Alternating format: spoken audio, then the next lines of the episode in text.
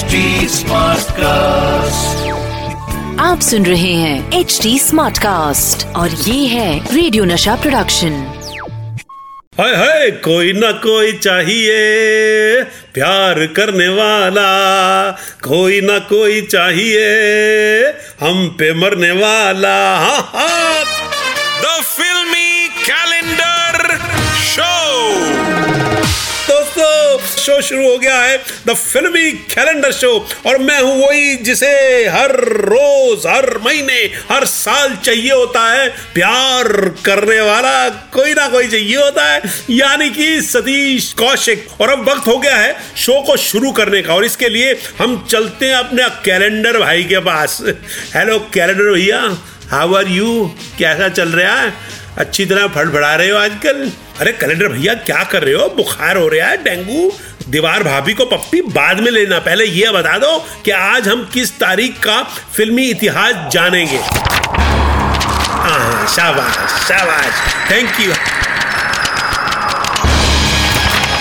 हाँ जी, और आज मेरा कैलेंडर जिस तारीख पे अटका है डेंगू के साथ, वो है 23 अक्टूबर 1981 और इस दिन पर्दे पर आई थी एक फ़िल्म जिसने इंडिया को ऐसे हिला के रख दिया था, जैसे बच्चे को दवाई देने से पहले अम्मा दवाई की बोतल हिलाती है।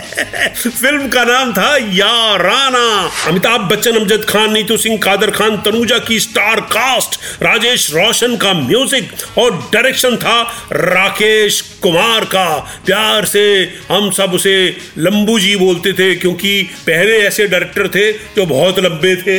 अमिताभ बच्चन से भी लंबे थे। राकेश कुमार जी हाँ लंबी डायरेक्शन करते थे, क्योंकि लंबे थे।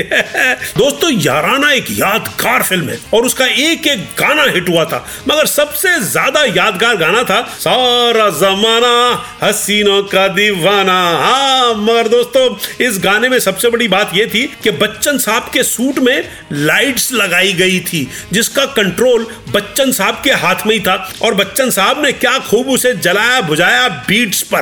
पर आपको अंदर की बात बताता हूँ दोस्तों, कि ये लाइट लगाने का आइडिया आखिर था किसका? दोस्तों, कपड़ों में लाइट लगाने का ये डेंजरस आइडिया था खुद बच्चन साहब का। उन्हें करंट से डर नहीं लगता। इसलिए तो उनके बंगले में कोई इलेक्ट्रीशियन नहीं चाहिए। खुद ही कर लेते हैं फ्यूज चेंज और कहते हैं, भैया, हमारा लाइट से बड़ा ही पुराना याराना है। बच्चन साहब, आप भी एकदम अमिताभ बच्चन जैसी बातें करते हो बस।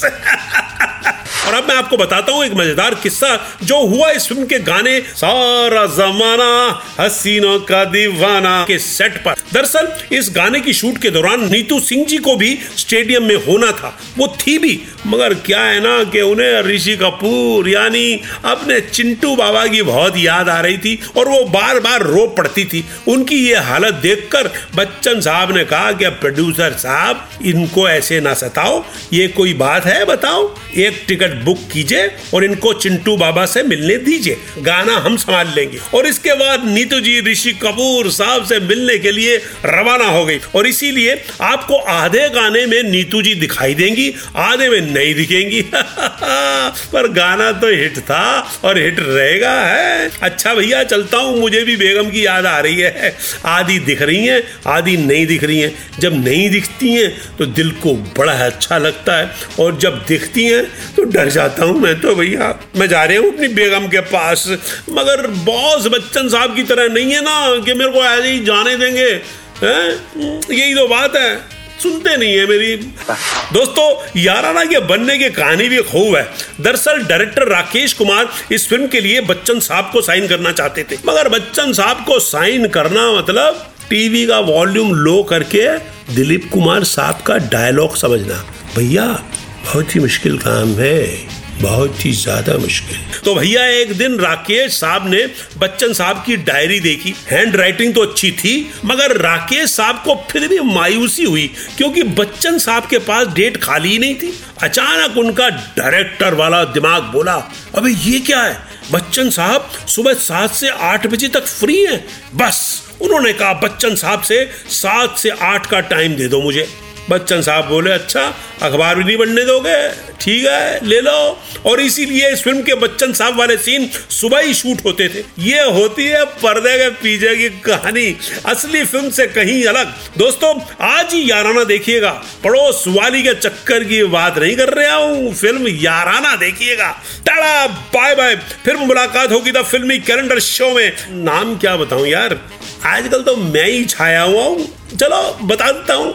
जरा पड़ोस में बैठी लड़की को जरा पकड़ लो है सतीश कौशिक हाँ बेहोश हो गई ना? आप सुन रहे हैं एच डी स्मार्ट कास्ट और ये था रेडियो नशा प्रोडक्शन एच स्मार्ट Smartcast.